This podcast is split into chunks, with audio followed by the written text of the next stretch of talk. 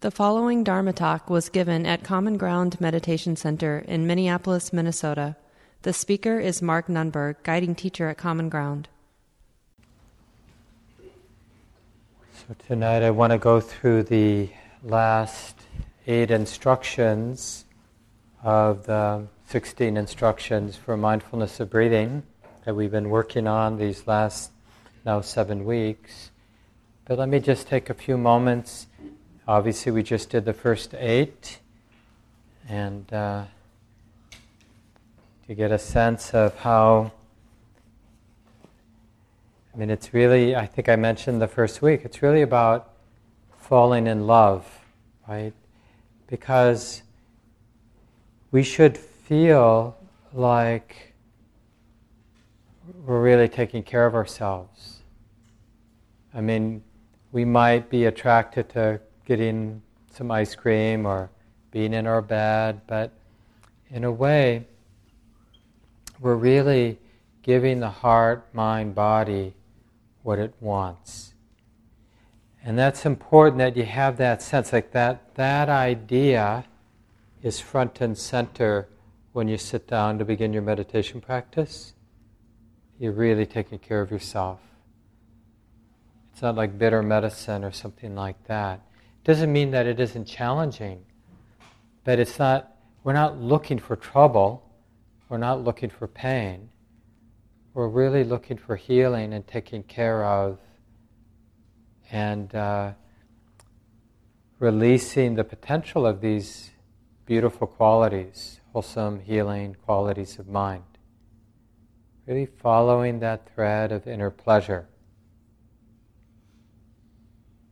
So, any questions about the first eight instructions that we did tonight? Anything you feel like you're bumping up against that's been challenging that might be good to bring out? Yeah, please. And maybe say your names too. Mary, why don't you wait one sec? Sorry. Could you pass it back, Tina? Thanks. Um, when when the instruction is to notice joy, um, my impulse is sort of to think of joyful things, and I think that's not what the instruction really is. I was wondering if you could say just a little bit about that. Yeah. So it's okay for thoughts of joyful things to come to mind, and they might anyway. I mean, we have an associating mind, so even when you bring to mind the instruction and the word joy, or maybe some of you actually as I suggested you can do strategically if it helps, repeat the word joy, the mind is going to associate that word with memories and images that evoke joy. But the training, right? We're training the mind to be aware, to be sensitive of the feeling of joy, the mental quality of joy. So if there are mental images there in the periphery, great. But the job isn't to pay attention to the mental images, it's to be interested in the experience of joy, the actual experience of joy or rapture, that brightness, that lightness, that flowing, moving, unrestricted movement of the heart. Yeah. So don't be for or against those images coming up be interested in joy. And the breath is in the background, in a sense, but it provides an ongoing structure, an ongoing rhythm that sort of keeps it all in the present moment. Right? So it, it's a foil for the mind spinning out with one of those mental images, for example. Yeah, thanks, Mary. Any other comments or questions about the first eight instructions? that might be good to, yeah, Carlos. Yes. Yeah, my name is Carlos. Um, just following up on that, many times um, when I'm practicing, I experience joy, right? And then, most often than not, after that, it's, it's elusive. So I, it's elusive. Yeah. I try to go after that, and so so I think of that as greed. I get greedy, and and then I get confused with the, with the with the instruction now. We are trying to experience joy. It's like I feel like I'm forcing myself to have one of those moments. One uh, of those moments. of joy. Yeah. So sometimes when they come, they just come and they go away, and But, but not surprisingly, every time I, I, I went after them, they weren't there anymore, right? Yeah. I mean, it's a, it's a very particular skill about keeping something in mind versus trying to control or make something happen. They're two different things, but they're close enough that it takes practice, right? Same with calm, same with whole body, right? It's that willingness, that interest, that intention to feel the whole body or to be aware of calm in the body, to be aware of joy, to be aware of ease, right? We're, it's really the effort of remembering instead of doing. We're remembering. So, like Mary was saying, you know, those moments where joy, let's say, spontaneously was there. So that way we know what it is, or we have some sense of what it is, so then it's easier to remember it. Or even if we can't remember it, because that's actually a pretty big step to be able to remember the flavor of joy as opposed to the memory of a time, but to distinguish the memory from. Because once we remember joy, we're feeling joy. I mean, it's sort of a trick, but it's a very effective trick. When I remember metta, love, there's metta, you know. And so remembering joy is joy. And, uh, and then it's just like not forgetting. And then it will be what it will be. You know, it might really blossom or it might not, but it, it doesn't matter because we're not trying to make it blossom. We're trying to have that particular intention around joy. So the Buddhists created this map based on the teachings on karma. Intentions have consequences, right? That's a simple definition of the Buddhist teaching on karma. So, one of the ways that we make karma or do intentional things is like we pay, we choose to pay attention to some things, and then by doing that, we're not paying attention to anything else, and that's a karmic act that has effects. So, we're paying attention to some aspect of nature we call the breathing process. That's the first couple steps. So we're not proliferating about everything else. We're secluded from everything else.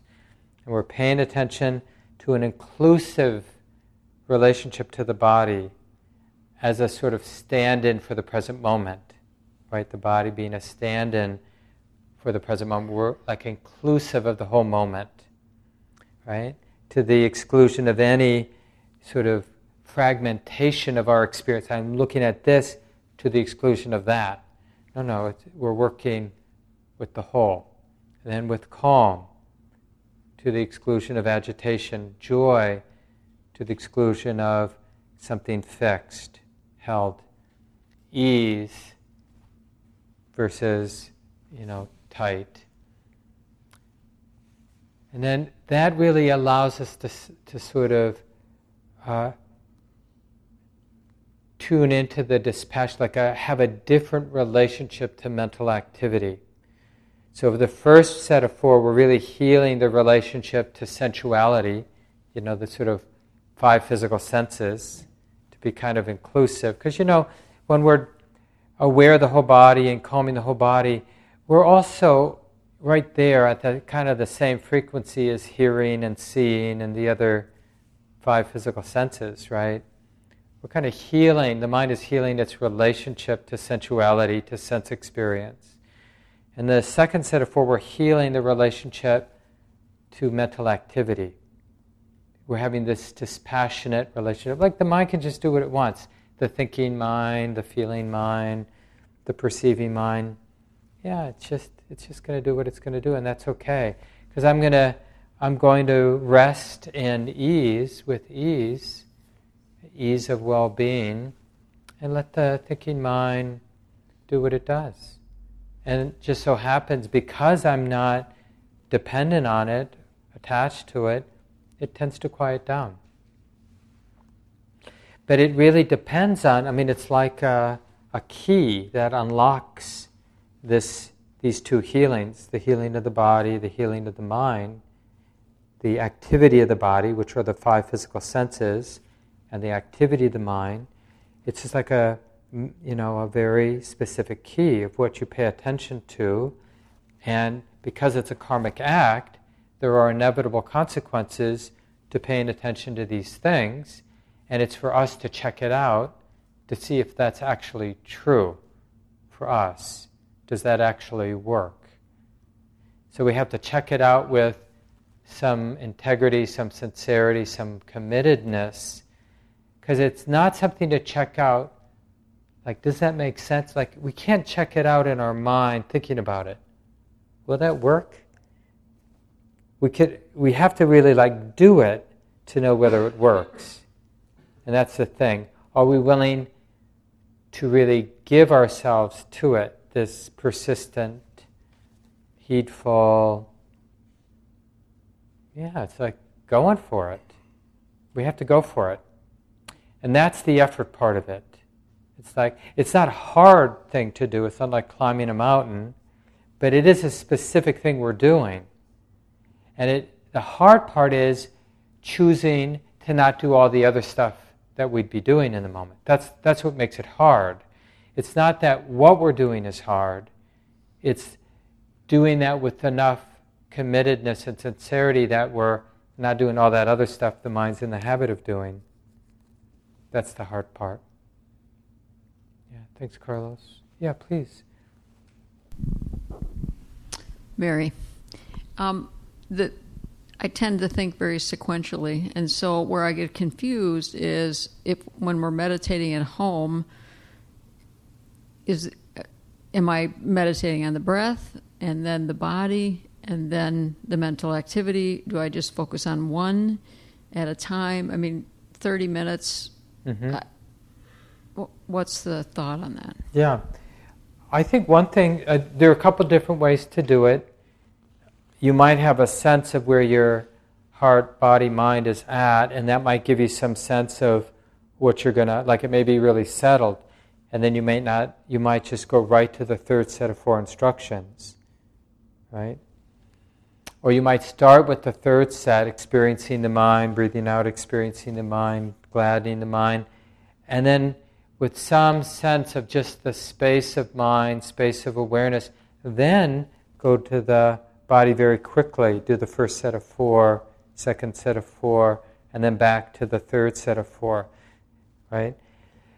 Or another way is you could just think about each of the 16. Just run your mind through them and just sort of get an intuitive sense of that experience as you go through it. So that may take four minutes, five minutes, six minutes. And then you just practice after that. And, and you basically brought the map to mind, and then you do open awareness practice, like often many of us do. But now your open awareness practice has been reminded of the value of seclusion, the happiness of seclusion, the happiness of dispassion, the happiness of ceasing that self activity, selfing activity, and this process of letting go, which is really the fourth set of instructions that I'll talk about tonight. Yeah. So there's, you know, I, I can't give you a specific way to do it, but what I can say is thinking that you go through it sequentially and that's the only way is not correct, right? But learning it that way can be very helpful. You know, getting a sense of the map, getting competent with the map, correlating your direct experiences with the conceptual map, right? Then doing it like we've been doing it during this course can be really helpful. And that's why thinking about the 16 steps, you know, when I say thinking, I'm really talking about, like some of you know this, the Buddha talks about wisdom in three ways getting some information that challenges your views about things. So, just on that level, pointing out instructions, usually verbally, right? That's like new information. Then thinking about the information, probably better words would be reflecting on it or contemplating, because it's not just thinking, it's thinking and then applying it to your lived experience. So we're chewing on it, we're seeing how it fits with our, or lines up with our lived direct experience of the mind. And then that sets up what we often refer to as wisdom as insight, seeing something, not thinking something, not conceptualizing something new, but experiencing something that we haven't experienced before about the nature of experience or the nature of the mind. So that's a non conceptual, that's a intuitive or a direct learning about the way it is. So there's pure conceptual, then this middle ground where we're using the thoughts, the concepts, with lived experience, gaining some independence from the strict concept or the what we read, what we heard. Now we're starting to have a sense of what those words point to, and then that sort of unlocks, opens up an experience that the mind hadn't seen as clearly before. And then we know something about the mind. Then it doesn't matter what other people say because we saw something about the nature of experience in mind. And so that's, that's sort of this conceptual map. They're pointing to, to uh, specific insights, like the happiness of seclusion, you could say, is the first insight for the first four. Like, does my heart, does my mind know? Like, you can check it out right now, right? Because it's not like somewhere else, the experience of seclusion. It may be strong or may be weak, but does your mind know what those words point to? And does it know it with like perfect confidence or tenuous confidence? Right? Just to be honest about that. And same with the happiness of dispassion. Like, does that word, the happiness of dispassion, of that lightness, that freedom of, of being able to let mental activity just be mental activity, does the mind know what that points to? And cessation, right? So it, this is where we're really looking for to mature these insights by having some information, by applying the information to experience, and setting up a shift in understanding when the mind wakes up or sees that what the, the teachings, the words point to directly, in a way that changes then how the mind understands going forward, because it has some direct experience that it trusts more than any ideas, because it's seen it directly. So then it, it's looking for ideas that map onto the experience, right?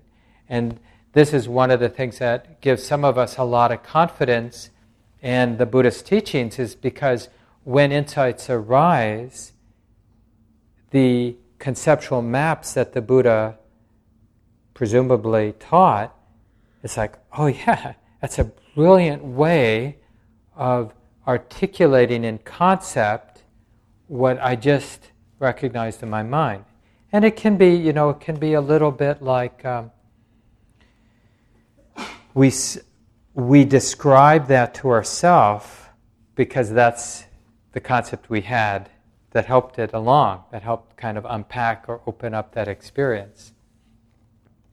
But the point is that there's this faith like, oh yeah, the teachings map onto my experience. My experience is like the teachings.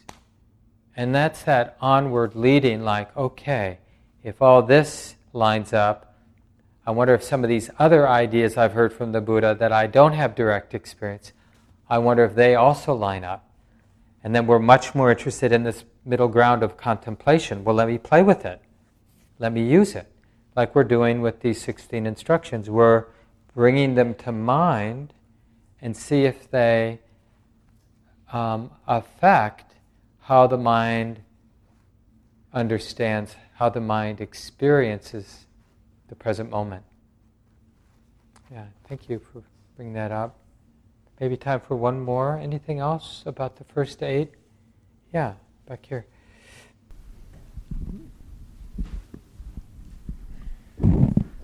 Bill, um, first of all, I just want to thank you. Um, been practicing for close to two years, and that was the best set I ever had. And I, that was thank you so much. You know, the calming and putting it into your body, and then the joy.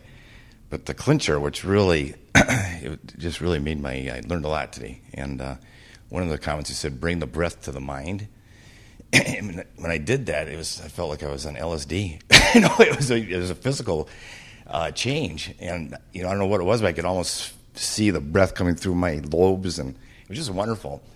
And I don't know because because you put me in that calm state prior to that, and that put me in that conscious like that. But I don't know. It just it was it was cool, and I thank you for it. But but I I, I think I I think I received that uh, feeling because I was so calm, and you put me in that place of presence, and it was just it was just wonderful. Yeah. So I just want to thank you from the. But I didn't do it. I mean, I know what you're saying because there can be this sense of transmission that somebody's calm is really helping me to be calm. But whatever happened in your heart and mind happened in your heart and mind. You own that experience, right? Mm-hmm. And whatever the residual now and the memory of it, right? That's sort of like spiritual gold.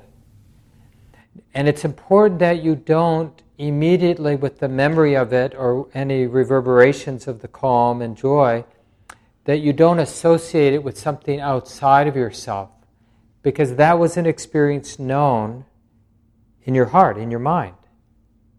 Right? Your heart, mind, body, it arose there. And that's important because it, it if it was there, right, if the it, that, it, that means it's available. It's always available. But if we somehow associate it with a place or a person, then the idea that that person's not here or that place, I'm not at that place, it, it sort of interrupts what the mind would otherwise do, which is like, no, I, I know that experience. That experience happened here, you know. It's that potential is here. It's just a matter of understanding the way. And we live in a lawful universe. It's very lawful. So you better to kind of remember what your mind did, what your heart did that supported the mind dropping into a quieter place tonight. Because whatever it did, if it does the same thing, it will get the same results. That's how it works. And thinking, like I said in the middle of the guided sit, you know, thinking that I can't do it tonight, that is not a cause for doing it. Right? Or thinking that I need special circumstances that I don't have. So let's go ahead and, and look at the, the next eight. And I'll start, I can't remember, two weeks ago when I was here last, and I'm grateful to Win and Ramesh for leading the group last week. But when I was here last, did I read the Gautami Sutta Mahapajapati?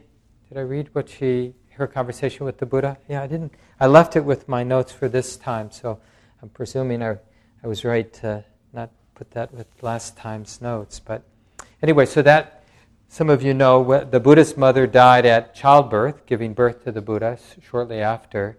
And so his mother's sister, who was also married to the Buddha's father, right? So back then, things were a little different. And uh, so she nursed the Buddha, the baby Buddha, the Buddha to be, the Bodhisattva as we call him, because that Bodhisatta, which is the Pali and the Sanskrit is Bodhisattva, right? That means uh, someone on their way to be, being an awakened person. So he was a bodhisattva. And uh, then later, when the Buddha had his deep insight and was teaching, she um, was the first to ask to be ordained, and the Buddha ordained, and the nuns' order began, the Bhikkhuni order began. And once uh, Mahapajapati asked for some instructions, she said, It would be good, dear sir, if you would teach me the Dhamma in brief, such that having heard the Dhamma from you, I might dwell alone, secluded, heedful, ardent, and resolute. Right? And so the Buddha gave her the teachings in short, which is nice for us. We don't have to spend a couple hours, it's just two paragraphs. Gotami. It's interesting, back then, they didn't really use their monastic names. And this is true also in the Thai forest tradition. They use their given names, you know. So they, you get a monastic name when you ordain, but they use the name, you know, what your parents called you. Like Ajahn Mahabua, you know, Bua was the, kind of his given name as a child. So Gotami, the qualities of which you may know, these qualities lead to passion. Right? So passion here means suffering. Not to dispassion, to being fettered, not to being unfettered, to accumulating, not to shedding, to self aggrandizement, not to modesty, to discontent, not to contentment, to entanglement, not to seclusion, to laziness, not to aroused persistence, to being burdensome, not to being unburdensome. You may categorically hold this is not the Dhamma. Right? These are not, this is not the direction we're going. This is not the Vinaya. Vinaya is the monastic discipline, the training. This is not the Buddha's instructions, the teacher's instructions. Right? So that's useful. Anything that is about passion, about being fettered, about accumulating, about self aggrandizement, about uh, um, discontentment, entanglement, laziness, burdensome, being burdensome, that's not the way. And so he says, and any of the qualities that have to do, and then he just names the opposites. You know, instead of passion being unfettered, shedding, not accumulating, modesty, contentment, seclusion, aroused persistence, unburdened, right? You may categorically hold this is the way. These are the teacher's teachings. And this really has to do with these last eight instructions. You know, we hear it a lot, and there's shadows to our understanding of what renunciation or letting go means.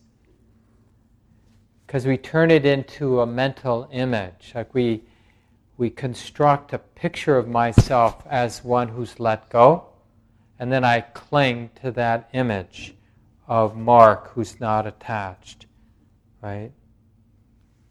And this is endemic, you know, in the in our scene, in our Buddhist scene, where we think we're taking a shortcut instead of living kind of coming from the dispassion, letting go, coming from the inside out as a natural expression of the mind and body, the ego imagines me as an awakened, non attached, equanimous person.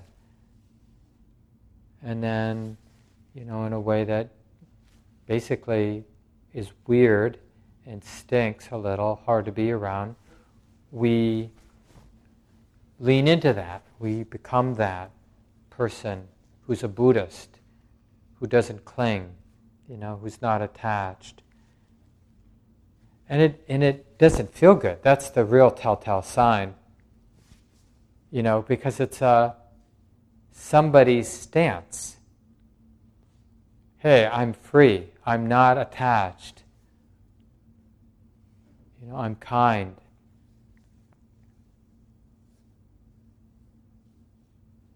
You know, I don't care what happens. It's okay. It's okay. You know, all of those sort of, as opposed to allowing the life that's here, this heart, this mind, body, allowing it to unfold however it unfolds with no trace. No trace of discontentment, no trace of agitation. So it has to be from the inside out. And this is like we were talking about with the first eight instructions. The second set of eight instructions is really uh, about that process of letting go, setting up the process of letting go. Where the first two is really doing really more about a deeper healing work. But I don't want to make too big of a deal of this because the mind can be liberated in the first four instructions or the second four instructions or anywhere along the way. But it's sort of like if the first don't work, try the second four. If the second four don't work, try the third four. If the third four, you know, some nuts are harder to crack. And uh, but the second set of eight, you know, or the second half rather, you know, are really specifically uh, focused on the letting go process. And so we've talked already about the third set of four. I'll just go through them briefly and then spend the last 15 minutes on the last four. And we can even do a little reflection as we're talking about them. But so the first one, and let's just kind of contemplate it as we bring it to mind so, breathing in, breathing out, one trains oneself to experience the mind. Not the activity of the mind or the quieting of the activity of the mind, but it's because we've done steps seven and eight that we can do, we can begin to intuit nine, experiencing the mind. So, you could use, like I mentioned before, awareness or the knowing mind or the present moment, even the space of the present moment. And it's, again, it's a lot of it is like what's known when awareness isn't obsessed by the five physical senses, right? Because that, we've healed that problem with the first set of four instructions, right? There's still, the eyes still see, the ears still hear, the nose and tongue still smells and tastes, and the skin, skin still touches. But I have a calm relationship with sensuality. And then we've healed the relationship to mental activity. We have a lot of dispassion, right?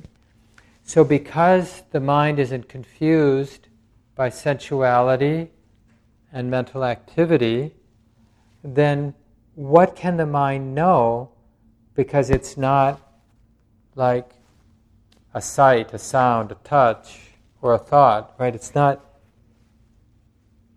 awareness isn't obsessed or being captured by these more gross aspects of our present moment experience. What does it notice? So you could even think of the, that um, ninth instruction, experiencing the mind, as uh, like the absence of the mind fixing on one of the five physical senses happening in the moment, or fixing, attaching to a thought, or perception, or some activity of the mind. So it has kind of experiencing the mind that that's why space is a nice word here, the space of the mind, because it it doesn't have so much a location or this object. It's really more like a space that doesn't have obvious boundaries or limits. And so gladdening, the next step, gladdening is sort of appreciating that expanse, right? And the noticing the space and gladdening that space, appreciating that space, right? So then now the world of sensuality, the world of thoughts about sensuality, perceptions of sensuality, feelings about sensuality. Those are the mental activities around the five physical senses. That's what I mean by sensuality, right? Just the five, five physical senses. That because that's really retreated, it's not a big deal because the mind has calm and, and dispassion, right? So then there's this quiet space of the mind. That's what the mind is paying attention to because it's not paying attention to sensuality and mental activity about, special, uh, about sensuality. So it's knows the space of the mind, it's gladdening, it's appreciating the space of the mind, it's noticing the quiet, and it's no because of the quiet, it's noticing the, at least in moments, absence of selfing. That the space of the mind isn't personal. It's nature. It's, it's having some intuition about that. And that really, it's that insight of seeing the absence of selfing. It's a different kind of, right? Because in this third set of uh, third set of four instructions, it's like the mind is moving beyond the pleasant pain um, binary system, right? Because the peace of not selfing isn't pleasant, it's peaceful. It's different, it's sort of a different kind of orientation. Like in the first two, it's like we're still following that thread of pleasure. And then the third set of four, we're finding something that's better than pleasure. And for lack of a good word, we call it peace or stillness. It's the stillness of the mind that's not obsessed with pain, pleasure. The first eight, we're getting to the most refined part of pleasure. And then we're realizing a happiness which we call peace, that is better. I know it sounds funny to say this, precisely because the mind isn't agitated by being in a world of pain where it's dependent on pain and pleasure. That's retreated from that world, and having put down that world, it realized this is peaceful. It's really peaceful. And in that peaceful place, it realizes it doesn't have to be dependent on selfing. Selfing doesn't have a role, it can be put down. It sees that because selfing was around pleasure pain. Like uh, Ajahn Thanissaro makes this point really well about how self, you know, like in some ways, this is a little bit of my riff on uh, Thanissaro Bhikkhu's teachings on not self as a strategy. But you know, the Buddha's primary teaching on wisdom was there's karma. This is a conditional universe, a lawful conditional universe. And then not self comes in like, so given that things unfold lawfully, what's a good way, what's a pragmatically good way to relate to the lawful unfolding? That it's personal? No, because it's very stressful to take the lawful unfolding personal, because we're not in control. So then we have a personal problem. there is a lawful unfolding, but we're not personally in control of all the aspects of that dynamic. So it's troublesome to take karma personally, cause and effect personally. That's our normal predicament. So then he says, pragmatically, relate to karma, cause and effect, the lawful unfolding, as nature, as an impersonal unfolding. And see, pragmatically, is that a better way to relate to karma than taking it personally? And when you check it out, you realize, yeah, it's a lot better to relate to the lawful unfolding. So, this is sort of what happens in that third set where the mind realizes that by um, it sees, because the mind is very subtle, it's, it's tuned into the space, so it starts to see that selfing as extra. It's not adding anything, it's not functional. So it's a pragmatic choice like, don't need that. Why carry a 50 pound backpack along with me? You know, I realize it's all filled with stones. You know, it's not even camping gear. I'm just going to leave it. And it's sort of that, but that's a subtle recognition, right? It takes a, a mind that isn't obsessed with grosser things to notice the 50 pound backpack of selfing, the habit of selfing. So it puts it down. And then the, the last four instructions are just systematically maturing that insight. Right? And so the pointing out instruction is you notice impermanence. So when you're playing with this at home and you're sit, and remember, you don't have to feel like you've mastered the first 12 instructions to play with the last four.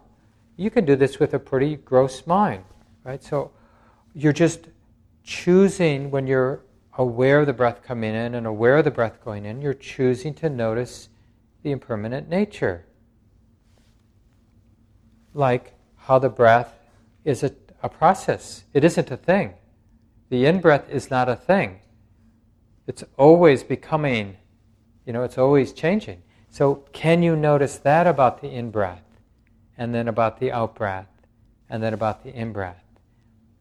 And when you do that with enough persistence, enough curiosity, enough play, so you're really interested, like, oh yeah, just noticing it's a changing thing never becomes a thing.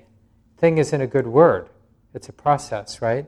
And as a process, it never really comes into being a thing.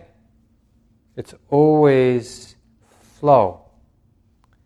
And when you get that, then the second instruction in the last set of four will start coming online the, the dispassion. Breathing in, sensitive to dispassion, breathing out, sensitive to dispassion, because the breath, or any aspect of the present moment experience will appear to be dissatisfying or unsatisfying because it isn't a thing. It isn't actually ground. It can't be grasped, taken a hold of. It can only be taken a hold of when we make it into a thing. When I call the breathing process the breath, the mind feels like it can grasp the concept breath. I'm with the breath. I'm with the breath. Right? But when the mind is with the breath, as a ch- seeing the changingness of the out breath, seeing the changingness of the in breath, seeing the changingness, the flow, the uncertainty, the ephemeralness of each in and out breath, then dissatisfaction will arise and dispassion will arise, and we'll notice that a kind of disenchantment. I can't really get the breath in the way that I always thought I could. And we're just striking that note over and over again. We're keeping that dissatisfaction in mind when we're in that second instruction in the fourth set that, the, that there isn't something satisfying with the breath or any whatever it is that might be predominant as you're breathing in or as you're breathing out. So the, you can have that inclusive sense of the present moment as you're breathing in and out, or you can have a more exclusive just with the breath, right? Because you're not, it's not about the object, it's about the object changing. So it doesn't really matter what the object is, the breath is just a skillful means to keep the mind in the present moment. But whatever the mind is knowing, notice that it's a changing process. Notice that that's unsatisfying or dissatisfying. Unsatisfying? What do you say? Both? Dissatisfying? neither one sounds, neither one is satisfying. and in a way, the first three relate, the first three instructions in that last set of four relate to the three characteristics of anicca, dukkha, anatta. Right? So cessation, the third, is we're noticing how impersonal it is. We're keeping that theme in mind as we're breathing in and breathing out. And then that leads to the letting go, the relinquishing. Right? It's it's you know, it's described in different ways, and this is obviously this is a, an essential sort of move in the awakening process where, in a sense, the mind turns away from the world of experience and opens to the world of non grasping, let's call it. Right? The reality, as Ajahn Chah calls it, the reality of non grasping. So, what does the mind need to see? Like in that, in that um, four, I wrote up that instruction packet uh, two weeks ago. So, the fourth set of four instructions I wrote there, the mind can clarify this question When seeing and comprehending what does the mind let go? When paying attention to what does the mind let go? Well, the Buddha t- gives us something to check out. So we that's the information piece. Now we're going to check it out and perhaps have some insight. So he says, when paying attention to impermanence, when paying attention to the unsatisfactory, the dispassionate quality of experience, not worthy of grasping, when paying attention to the imper, uh, impersonal, this, and the cessation of selfing, the cessation of taking things personally, then letting go happens. So, well, let's check that out.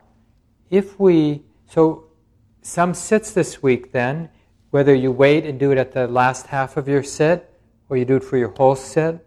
you don't have to like, I mean, it's obviously going to be more potent the more settled and refined your mind is, this work will be more potent.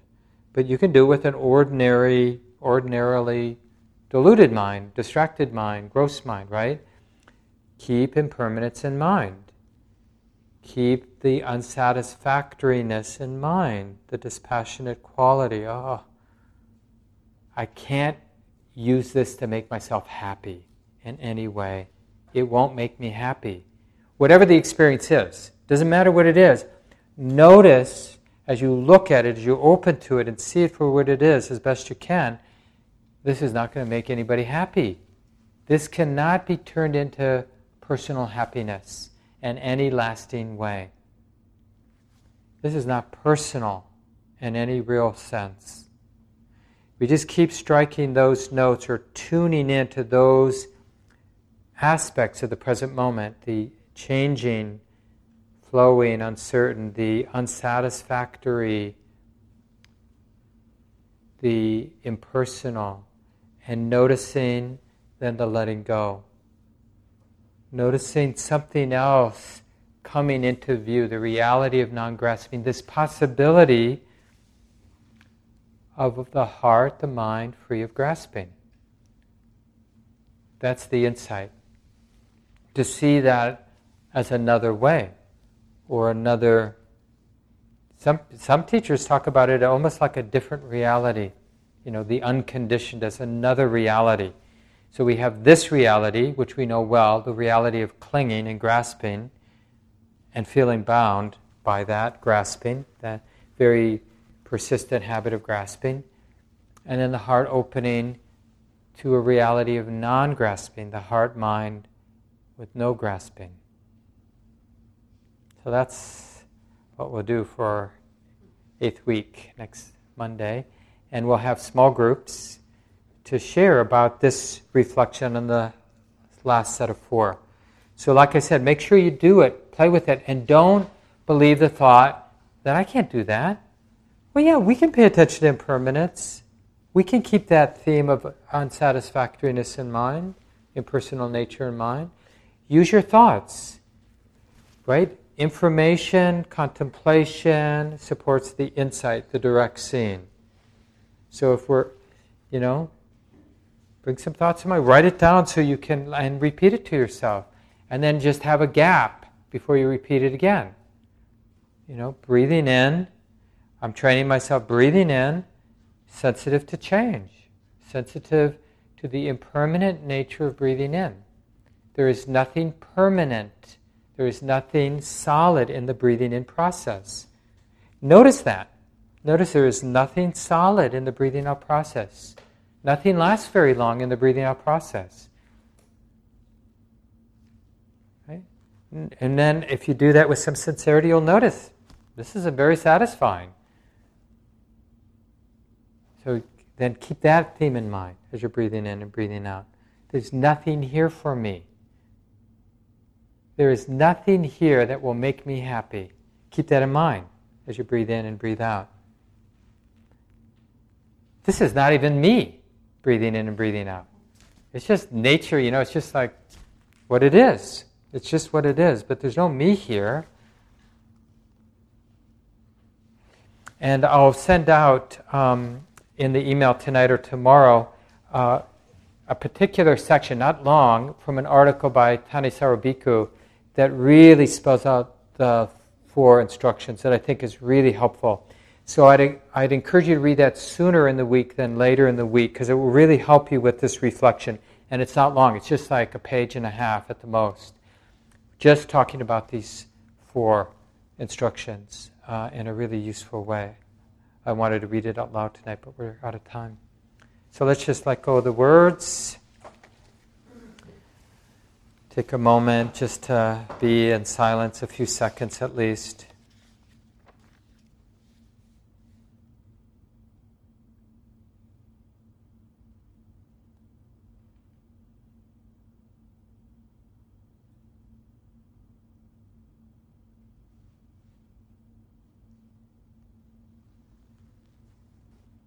Thanks for coming, everyone. Nice to be here together. These powerful teachings. Anybody who would like to write a few thoughts about dana, and I'll include it in the Buddhist Studies email. Um, it's nice for somebody from the community to offer some reflections.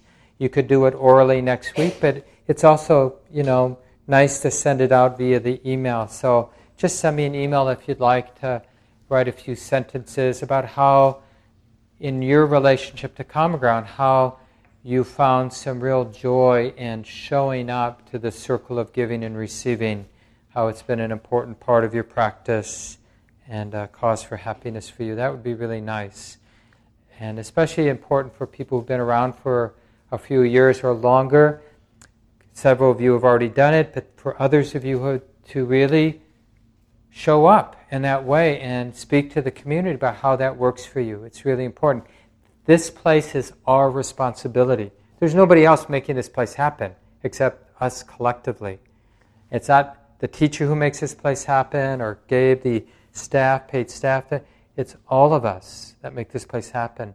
We need to have a real, beautiful, authentic relationship with this place. Otherwise, it, these places don't exist. And it's nice to hear how you're doing that.